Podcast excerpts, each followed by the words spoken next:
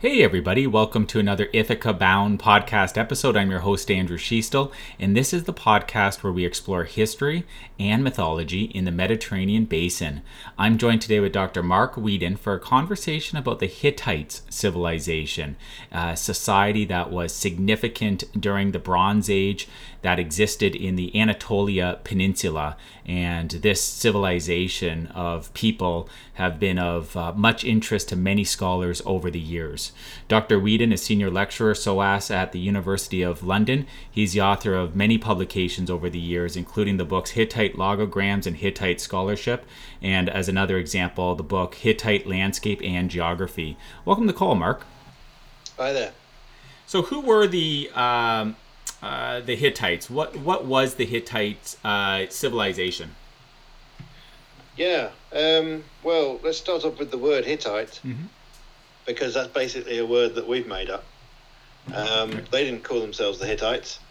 They called themselves the people of Hatti, I suppose, or the people of Hattusa, in fact, which was their capital city. Mm-hmm. So the Hattusans might be the best way to designate them. But we call them the Hittites because the Hittites or Hittim occur in the Bible. So, um, you know, King David encounters Uriah, Uriah the Hittite, and there's that whole episode in the Bible about um, how he fancies his wife, doesn't he? And then he mm. uh, sends him off into the battle and he gets killed. Mm. Um, so those are the um, Hittim from the Hebrew Bible, and in the 19th century AD, um, various people thought, well, these Hittim must have um, been quite important and um, existed somewhere other than in the biblical text. Mm-hmm. And um, a number of scholars started associating inscriptions in a hieroglyphic script that were found in northern Syria, in Hama, and um, at places across uh, one place in western Anatolia, mm-hmm. Uh, right on the Anatolian coast, um, with this civilization, and they called them the Hittites. So taking this biblical designation and applying it to phenomena that would be that they were observing from Syria over to uh, to uh, Western Anatolia, and pretty soon they started um, associating the ruins at this site called Boğazköy, which is right in central Anatolia, in, in the center of Turkey on the Anatolian plateau, with this civilization. Hmm on the basis of uh, a sort of pottery that was found there. And there was bits of this theory that were right and bits that were wrong. Um, so the Hittim of the Bible turned out to be much, actually much later than the people we nowadays refer to as Hittites. Hmm. Um, and these hieroglyphic inscriptions were, in fact, quite a bit later as well. Uh, they'd been noticing, well, some of them were anyway. And uh, what we now think of the, what we now call the Hittites, are the people who were ruled by this capital city with its centre in central Anatolia called Hattusa, hmm. modern day Boğazkale, or Boğazköy as it was about 100 years ago when the, uh, it first got excavated. Hmm. And so, yeah, it's it's a political term rather than an ethnic term, I would say. Hittites. It in that it designates this um, this uh, this empire as it became that was ruled by uh, that was ruled from Hattusa. Hmm. It's a bit like saying the Romans for Rome. You know, it's a, it's a civilization that extended from a city. Mm-hmm. Um, and so, yeah, Hattusans would actually be a more accurate way of describing them. But you know, if you, not many people have heard of the Hittites for, for, for, a start. If we started calling them the Hattusans, then no one would know what we were talking about at all. Mm-hmm. But um, so, what we now think the situation is is that we have this um, kingdom that grows up. Let's say in the first half of the uh, second millennium BC mm-hmm. in central Anatolia. Um, gradually unifying what was previously a loose network of competing city states into a more territorial unit. Um, and around 1600 BC, um, let's say, or the mid 17th century BC, they established their capital at this city of Hattusa, this site of Hattusa, right in the center of the Anatolian plateau. Mm. And that then develops into an empire from there with various stops and starts. It's not a linear development, you know, that they they get uh, Mm. they establish their kingdom, they establish their capital city, and then they just expand. Um, they had a lot of problems with actually establishing an imperial presence throughout Anatolia and eventually into Syria, but they eventually managed to do it. Mm. Um, and say from around um, what 1350 BC onwards, we can talk about a Hittite empire Mm. where they've got influence over most of Anatolia um, and also expanded into northern Syria. And that lasts until around 1200 BC, which is the time we refer to as the collapse of the late Bronze Age um, and the beginning of the Iron Age. Mm. So the Iron Age starts, we conventionally say, around 1200 BC, because a lot of the larger civilizations, um, empires, imperial entities, or palace based cultures, let's call it that, palace based cultures that were around at the time, um, start to disintegrate around 1200 BC Mhm. and the Hittite capital at Hattusa is is deserted around this time, and so we we lose track of them.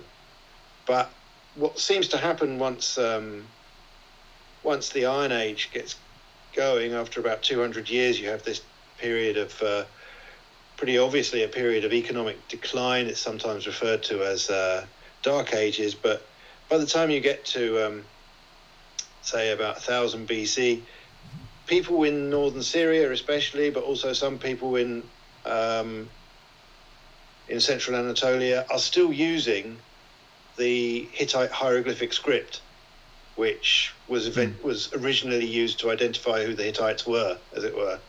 So this is the one thing that kind of survived, the main thing that survived of Hittite culture. And we refer to this period in the Iron Age as the Neo-Hittite period, Hmm. um, although a lot of people dispute that um, characterization. But yeah, so there's a kind of afterlife of the Hittite Empire, which uses the same some of the same scripts that they used, and um, also a language called Luwian um, that they that they used to write hieroglyphic inscriptions. Um, and so yeah, it, but but it's not an empire anymore. It's Hmm. like um, small city-based states again that um, are have overlapping interests, but sometimes are warring against each other. Mm. Um, and we we uh, encounter them particularly in opposition to other powers at the time, like the Assyrians and people like that. Mm. So yeah, the Hittites are around mainly in this time of the you know the, the, the main Hittite imperial period is around the second half of the second millennium BC, and they're neighbours with people like Egypt. So you know if you've heard of Egyptian history, you've probably heard of Ramesses II. You know, and so Ramesses II is um, one of the um, enemies fought by the Hittites. The Hittites fought a big uh, battle against the Egyptians at uh, Kadesh. When was it? I think 1274 BC or something like that. Um, and the Egyptians said that they won, and the Hittites said that they won. You know, Hmm. but it's that usual kind of thing. But um, um, yeah, so so they come into the purview, let's say, of um, a lot of the other big civilizations of the time that people tend to know about from the history books more. So Mm. they were in contact with the Babylonians, they were in contact with the Assyrians, and they're on the same kind of level. It's sometimes referred to as a, a club of great powers. Mm. You know, they were they were the the major powers of the time. The Hittites, the Babylonians, Assyrians, and the Egyptians, and that um, and they they all communicated with each other as well. Hmm. I mean, that's that's what I'd say for a basic introduction to who they were for people who've never heard of them, kind of thing. And an excellent introduction as well. Thank you for that. Um, when the Hebrew Bible is translated to English, um, going back to one of your comments about uh, it appearing in, in, in the Bible, um, is it are these people referenced as uh, Hittites or Hattusan? Hittim, I think the word Oh, is. Yeah, I mean, forgive my Hebrew pronunciation, but Yeah, um, you know, it's hit, and that's that's where um, the British translation is uh, comes from is Hmm. Hittites. Okay. I'm not quite sure how you get from hit team to Hittites, but that's what happened. Yeah. Um, Okay. And yeah, you're quite right. That's in the translation. That's in the process of translating the Hebrew Bible, basically. That came about. Okay. And you had all this discussion going on in the 19th century about how the Bible was composed, and um, you know there was there was there was uh, this this what's it called source criticism or new criticism or whatever the school of Julius Wellhausen is referred to some, at some points where uh, um, where um, you know analyzing the biblical text and saying it, uh, this source was responsible for this particular part of the Bible and this source was responsible for this other part of the Bible, and um, this was associated with a movement that said that uh, well, a lot of the things that are said in the Bible are anachronistic or they're just not true, they don't refer to anything, and this kind of stuff. And so, some of the scholars who were associated with establishing that the Hittites existed were wanting to intervene in this debate. They were wanting so Arch- Reverend Archibald Sayce, for example, is the person who's usually uh, credited with having discovered the Hittites. Hmm. Um, and you know he's the Reverend Archibald Sayce because he was a reverend.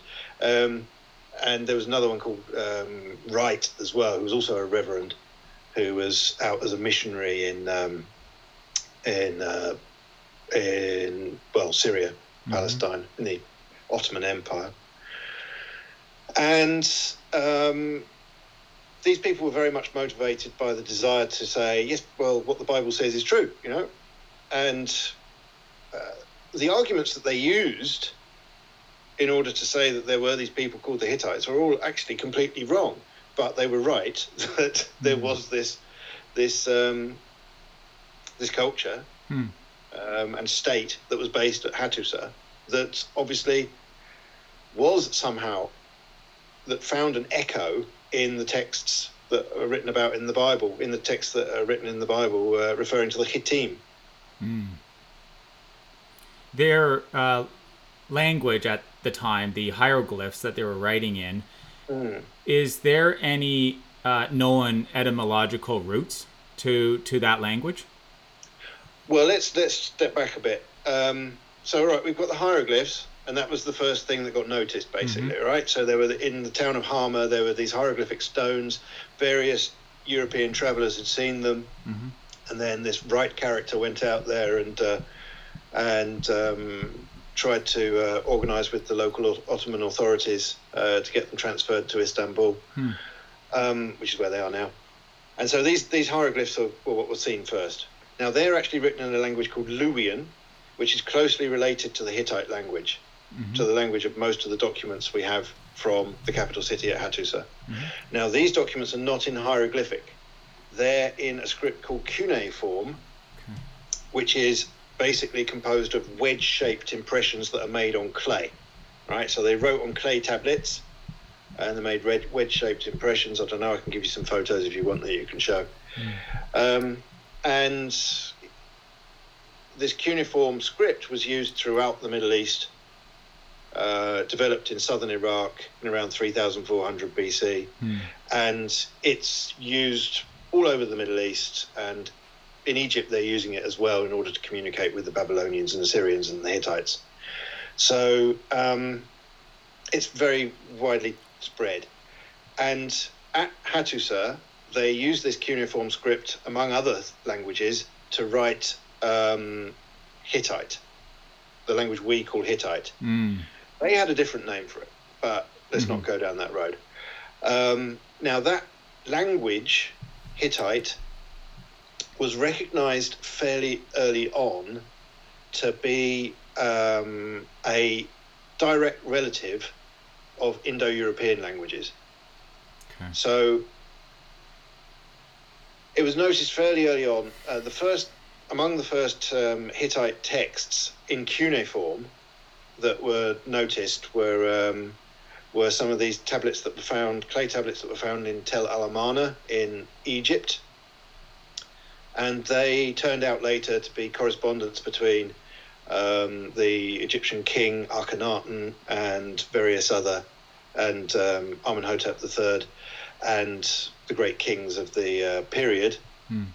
And it was noticed that a couple of these were in an un- unidentified language and that they had um, greeting formula which seemed to resemble that and contained words and pronouns and stuff like that that seemed to resemble Indo-European languages. Hmm. So like you was two and this kind of stuff, or Mhm. Ta Mhm. or whatever it was, I think. Mhm. And um, after, so that was sort of noticed around 1900, uh, but it wasn't until 1916 that a Czech um, scholar dis- called uh, Bedřich Hrozny actually managed to identify in a systematic fashion that these cuneiform documents um, that were found at Hattusa were mostly written in this language that was basically an Indo-European language, so related to English, Hmm. German, French, Sanskrit, um, you know, uh, Latin. Latin, Mhm. exactly, Mhm. Greek. Yeah, Mhm. so it was very closely related.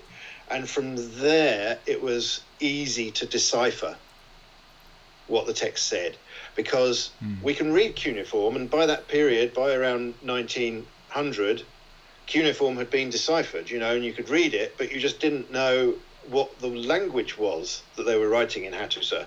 Hmm. In Iraq, they were using cuneiform to write Akkadian, which is a Semitic language, and Sumerian, which is a uh, isolate. But um, and people were beginning to decipher those. Hmm. But um, from the fact, especially that Akkadian is related to Hebrew and all the rest of it, and Arabic. Um, but with Hittite, no one really knew what was going on. And then Mm. suddenly it was recognized yes, this definitely is an Indo European language. So the Hittite word for water is wadar. You Sounds know, very that's- familiar. that's- you can't get much closer than that. Mhm. There was this wonderful bit that really helped the decipherment, um, uh, where it said, uh, "Drink water and eat bread." That was it. And so Wow. the guy was the Bedřich Hrozny was looking at this text. It says, "Drink water and eat bread," and um, you know the word for eat is etz, hmm like eat, you know, and the word for water is watar, and uh, the word for bread was actually written with a Sumerian sign, but so that's how he was able to um, identify that it was the word for bread. Uh, yeah, so this is how this is how it began to, it began to be uh, identified, and then it was quite quick Hmm. before we could work out the grammar and um, establish its relationship to the other Indo-European languages uh, more closely. Hmm. And what's come out is that it's actually uh, it actually seems to be quite a bit older than a lot of the other Indo-European languages, or at least that's the common idea today. People dispute this, um, but the common idea is that um, Hittite, for example, doesn't have a feminine gender. It um, doesn't have um, a perfect tense and stuff like that. And these are all things that all the other Indo-European languages have. So um, it's thought nowadays that Hittite, the other languages might have sort of split off from uh, something that was more like Hittite than um, what the other languages are like. So Greek, Latin, Sanskrit, all the rest of them, Germanic, and all the rest of them, they uh, they have things in common that Hittite doesn't have yet. hmm So um, so that's that's one idea about it. So yeah, it, it's some people refer to this as Indo-Hittite rather than Indo-European. Hmm. Okay.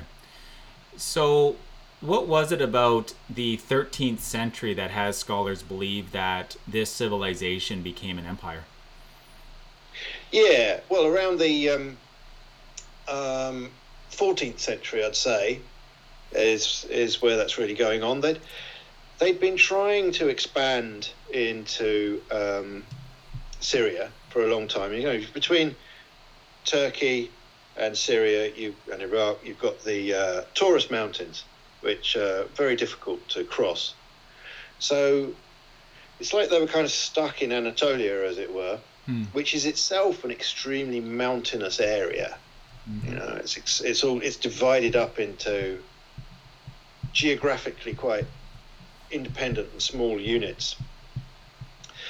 And it was really an extraordinary achievement for them to be able to achieve some kind of uh, territorial state in Anatolia, because and especially from central Anatolia, where their capital city is, and that was not done again until the Turkish Republic, you know, in the 1920s, hmm. uh, when the capital city was moved to Ankara from Istanbul. So that's the next time since the Hittites that um, a territorial state has been ruled from central Anatolia, mm. which just shows how difficult it was for them. So they, whenever they basically whenever they tried to move into northern Syria, um, things would go wrong at home, and they'd have to they'd have to go back because okay. the the the local populations of the city states and areas that they'd uh, conquered or uh, annexed in some way at home would start rebelling against them and all the rest of it. And they were constantly having problems like this. And actually, their capital city, they had to move it several times. It got burnt. Well, according to them, it got burnt down, according to one text anyway. But mm. um, actually, the archaeological evidence for that is rather paltry. But okay, so around 1350 uh, BC. Mm-hmm. Um, they've got this great king called Suppiluliuma, mm-hmm. and uh, he manages to have some success in campaigning over in um, in uh, northern Syria, crossing the Taurus and campaigning in northern Syria, and instead of having to rush back and uh, just leave Syria, basically, and he did have to rush back. He was constantly having to go back and deal with um, uprisings at home in Anatolia. Instead of just leaving Syria, he establishes one of his sons as a vice regent at a place called Carchemish, which is on the Euphrates. Okay. It's on the border between Turkey and Syria, okay. and on modern day Turkey and Syria. It's right on the border. Yeah and uh, so he establishes a vice regency basically, and that's the really revolutionary thing. So he's got one of his sons who's king, and who rules over Syria essentially, mm. okay. and um, that I think is what makes us think now that uh, that this is something different to what they'd tried before. There's been several attempts to try, to, to move into Syria, as it were, mm-hmm. and take over the economic goodies that uh, hmm. um, and trade that was available on the other side of the Taurus, uh, but they'd all failed. Say because of the difficulty of it, the difficulty of establishing a state in central Anatolia, mm. um, which is extremely mountainous. Mm-hmm. You know, uh, the winters are very long. Um, you're not going to be able to move around in the winter for a good four months because there's going to be snow. Although we do we do think that uh, that possibly the weather was a little bit better in those days, but mm-hmm. uh, but it's still quite a difficult place to live. You know, Central Anatolia, where they where they set up their capital, and it just makes you think, why did they do it? Why from there? And obviously they were really really attached to the place. Hmm. You know, it's a sort of religious cultural attachment that they had there. There was also also economic um, factors, I think.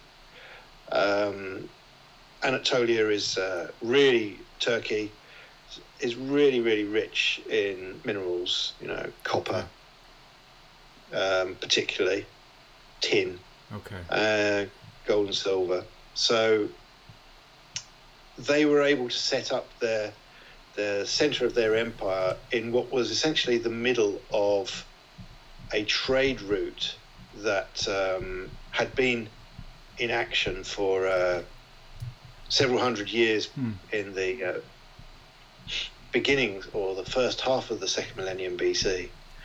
Um, a trade route that focused around a lot of the cities, these independent city states in Anatolia that you have at the beginning of the second millennium BC. And um, we know about this trade route in particular detail because of uh, because of the thousands of cuneiform documents again that were left behind by Assyrians who Okay. came and traded there. And we've got about 30, 23,000 documents from these Assyrian traders who settled in Anatolia and set up kind of um, Hmm. business ventures there. So we know an awful lot about that. And it was obviously quite a rich period. But again, because of the, the it's not as if those traders uh, brought the wealth. The wealth existed already beforehand in the early Bronze Age. You know, we have palatial settlements, rich cities basically, because Mm. Anatolia is always going to be rich because of its mineral wealth. And traders are always going to have gone there because of the mineral wealth. Hmm. So the Hittites, when they set up their their center, their capital city in central Anatolia, I think that's basically what they're doing it on the back of. They're they're setting up a uh, an empire, um, or the seat of what was what was to become an empire, um, on this really quite rich in the center of this really quite rich Mm. trade network that um, Anatolia was part of and yeah, I mean, it, it was a difficult process. I think getting all the little city, city states in Anatolia to agree to um, to pay fealty and uh, tribute and stuff like that to the Hittites. Uh, Mhm. you've also got they had they had problems with a lot of the population of Anatolia was um, who didn't live in cities was more mobile, perhaps Mhm. um, pastoralist communities, that kind of stuff. There's a particular group called the Casca, who seem to have basically been people who who didn't live in cities and things like that, and they they're always very troublesome and seem to appear whenever the Mm. Hittites' backs are turned. The Casca um, uh, Mm. come and burn down their cities and that kind of thing. Hmm. Uh, so yeah, so it's a a long process of setting up an empire um, that was made very difficult by the terrain, the basic setup of central Anatolia, which, although as it were destined for wealth due to its huge mineral resources, um, is a very difficult place to set up any kind of territorial unity. Do you, we have any evidence of them doing trade with the uh, Assyrian region prior to them ruling that region? Yeah, yeah. Well, I mean, that's that's it. You see, so this first half of the second millennium BC, the, um, before they set up their state, Mhm. you know, that's they, they set up their state around 1600 BC, and we have evidence for this trade is going on um, in the area in the 20th century BC. Mhm. So uh, 20th century down to say around 1700 BC. There's plenty of plenty of evidence for that. So yeah, the Assyrians are there, and the other, um, you know, not just Assyrians. It's only these. We only we focus on the Assyrians because they're the ones who left all the documentation. Hmm. So we we know about what the Assyrians were doing, um, but they refer in their documents to lots of other people who were in the area from Syria, um, Hurrian-speaking people who came from uh, again, um, well, the sort of a little further inland in northern Syria, the Habur region, um, and this this certainly was a Mm. period before the Hittite state was set up. Yeah, before before the uh, Hittite state started ruling over this area. Um, and the Assyrians, though, uh, the Assyrian traders, once the network sort of broke down, um, we don't have, have that much evidence for them anymore. Hmm. But um, um, but once Syria appears on the Assyria appears on the kind of international scene as an important um, player as part of the club of great powers, then the Hittites are in contact with with them, of course, Hmm. and there's all sorts of exchanges going on. Is there any evidence of the Hittites um, doing trade and having other relations, um, whether amicable or confrontational, with the Mycenaean Greeks? Oh yeah, absolutely. Um, so, on the one hand, uh, there's a number of objects that were found in Mycenae in Greece, mm. such as seals, things like that, that um, are Hittite. Mm. Or and there's a number of other um, things that are found at Hattusa. Very few, though, very few um, that are Mycenaean. So we've got actual objects, like for example, there's this potsherd that's got a Mycenaean warrior on it at Hattusa, but there's very few. Where, where you've got lots of Mycenaean presence is in mm. along the western Anatolian coastal strip. Okay. So you know Izmir, that kind of area, um, and all down there, there's lots of Mycenaean pottery, um, and obviously the Mycenaeans had uh, a very important post or outpost, let's say, at um, Miletus, uh, which is down um, um, south of Izmir, mm-hmm. between Izmir and Bodrum, isn't it?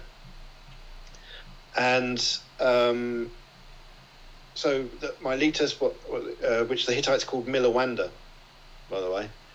Um, at Miletus, they had this this very important outpost. It's unclear how much they were actually settled uh, inland, but there are plenty of contacts going on. So, Western Anatolia itself, archaeologically speaking, has quite a different culture, a material culture to um, to the uh, Hittite material culture mm.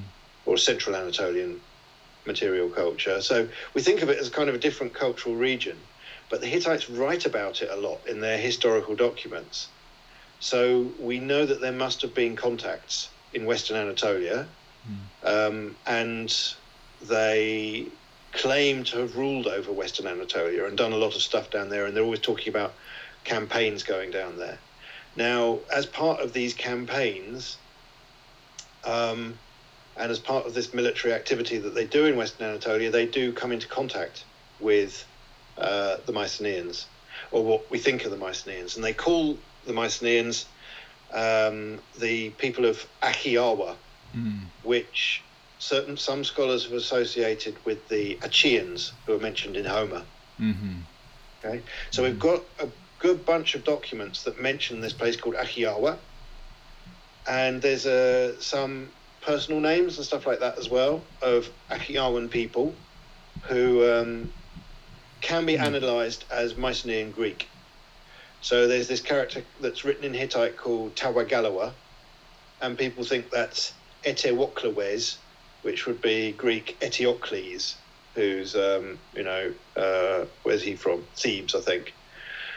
And um, there's a couple of these. Mm. Uh, so you've got a um, who people think is Atreus. Okay. So you get a whole bunch of these names in cuneiform documents in Hittite. Interesting. Um, that can be linked to Mycenaean names. Whether they're the same names or not is another issue. Now, that's a different thing to saying that there's big trade going on the fact that you've got contacts between the elites or whatever, mm-hmm. um, let's say foreign policy contacts, is slightly different to saying that you know you've got a massive trade going on. There doesn't mm-hmm. seem to have been a huge trade between central Anatolia and the Hittites based there and mm-hmm. Mycenae. Mm-hmm. It's more at the kind of elite level of foreign diplomacy. So um, the Mycenaeans are obviously very important for what's going on in Western Anatolia. And we can tell from these Ahhiyawa documents that they're they're always trying to interfere, basically. And they mm.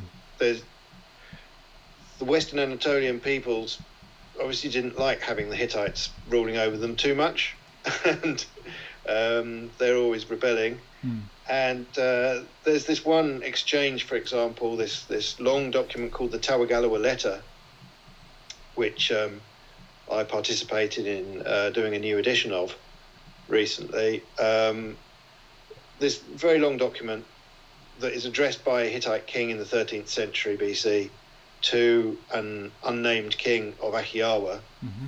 and he's basically accusing him throughout this long letter of uh, of giving protection to a character who is basically a pirate who keeps coming and raiding Hittite towns Hmm. and um, or towns that at least have Hittite protection and um, and burning them down and that kind of stuff. And this this character then retreats uh, to Ahhiyawa, which must be somewhere like one of the Greek islands or something like that, Hmm. and um, and is able to attack the Hittite or to attack Western Anatolia from there. And it's possible that he was one of the um, royal line of Western Anatolian kings that the Hittites had to get rid of um, in order to uh, in order to establish some kind of control in the area, political control at least. Hmm. It's interesting.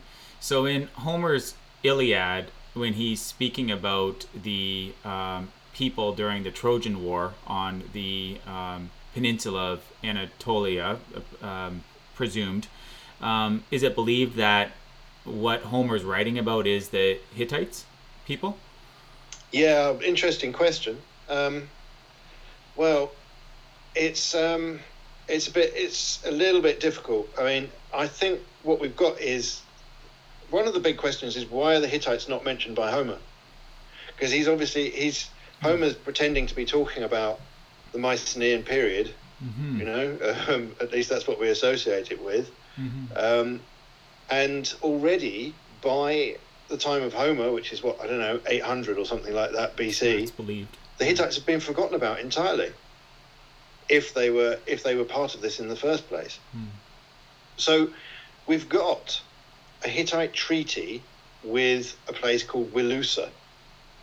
Now, Wilusa is associated by many scholars with Wilion, which is the Homeric one of the Homeric names for Troy. Hmm. And um, we have this treaty between the king of Wilusa, who's called Alaksandu, which sounds a little bit like Alexander, um, you know, uh, of the Iliad, the other name of Paris, and the Hittite king. Um, so, and that, that's that's a really interesting treaty. We've got loads of Hittite treaties because this was basically how, this was basically their reaction to. Uh, trying to build an empire or territorial state in this very difficult geographical ter- terrain was to establish treaties with everyone. Mhm. So it became like a kind of federation um, rather than an empire. But anyway, so that we've got the treaty with him. We've got numerous other treaties with other people down the uh, down the western coast of Anatolia, and um, these people have the same names. It's very unlikely that they're the people who are actually being referred to by Homer. But it shows that there's that there's there is some kind of Mm. contact, and we've got letters that get sent between Ahhiyawa and uh, and the Hittites as well. Mm-hmm. Yeah. And then in this Tawagalawa letter, well, we call it a letter. It's not really a letter, but whatever. But it's in, it it's it's more like an indictment, uh, a series of accusations. Um, in this Tawagalawa letter, so-called Tawagalawa letter, they have um, there's one bit at the end of it where the Hittite king says, um, "Well, you and me, we're brothers, because all the great kings are brothers. They always refer to each other as brothers, like the Babylonian king, the Assyrian king, the Egyptian pharaoh, and the Hittite great king. They all refer to each other as brothers.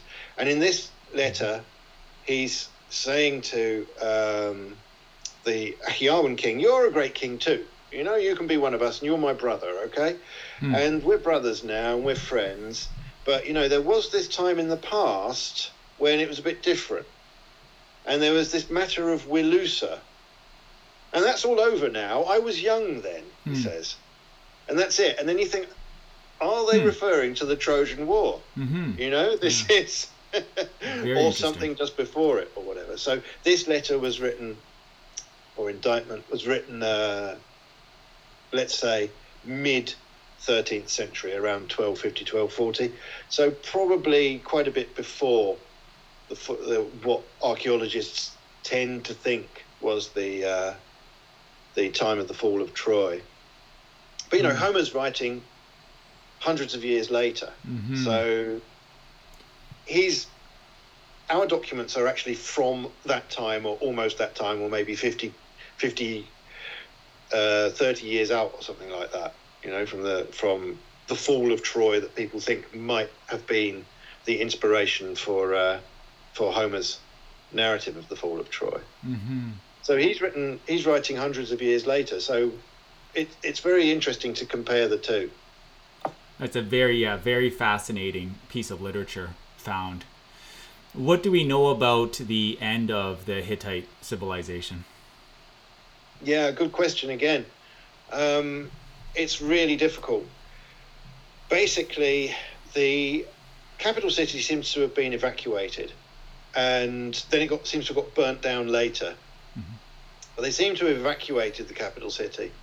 We have plenty of reports going on. So the Egyptians talk about these sea peoples who are supposed to be invading um, the Levantine coast, and they say that uh, the Egyptian king Ramesses III talks about um, how no one could stand up to them, and all the kingdoms fell down, and uh, the Egyptians were the only ones who were able to stand up to them, and that kind of stuff. Absolute propaganda. What the archeo- archaeology is showing us at the moment. So yeah, and scholars have thought that these sea peoples and the sort of invading mig- migrant hordes or whatever uh, were responsible for um, uh, the destruction of the not only the uh, Hittite civilization but various other Bronze Age Mm-hmm. states at the time. Um, but it does turn out that this Egyptian propaganda was precisely that. It's just trying to aggrandize the uh, Egyptian situation and the the um, uh, aggrandize the Egyptian king basically. And um, a number of the places that he mentions as having been destroyed, we now know from archaeology they weren't destroyed. In fact. Okay. So Carchemish, for example, this place I mentioned earlier, where the vice regency was on the Euphrates, that continues without being destroyed. So there's a bit of, let's say, continuity in Hittite rule going on in northern Syria um, at this place Carchemish, and then that becomes a very important place in the Iron Age until it gets taken over by the Assyrians in 717 BC. Um, so you know you've got several hundred years until Carchemish is kind of like assumed into the assimilated into the Assyrian Empire. Mhm. But um, why the Central Anatolian kingdom or empire and center fell apart, though, we just don't know. But it Mm. does seem to have fallen apart, and it seems to have fallen apart very drastically. As I say, the capital city seems to have been evacuated, and then it got later burnt down. We don't know where they went. A number of the other sort of cities in central Anatolia, the main cities, seem to get evacuated. Some of them get burnt down, absolutely. Um, some of them seem to have met a violent end. Um, but it's unclear whether this is to do with, as it were, outside invaders. Hmm. It's actually very unlikely to be to do with outside invaders, and more just an economic situation that has deteriorated so badly that they are unable to keep this extremely difficult and complex uh, geographical terrain together. And I think it was always a wonder and a miracle that the Hittite state existed in the first place, because you have this extraordinarily difficult terrain, as, I, as I've said, that is divided up by extremely mountainous areas, um, and that uh, is very difficult to organize into any kind of unified state. So, the question I think we should be asking is how did they manage to keep a unified state at all in in that place? And you know that's the amazing achievement they made. Um, so we should be less surprised about the fact that eventually it fell apart. There were just too many strains on the system. Um, Possibly, you know, there might have been some famine, there might have been some bad uh, harvests and that kind of stuff. But generally, I think, uh, yeah, they they they uh, the system was overstrained and they were unable to keep that state going in central Anatolia.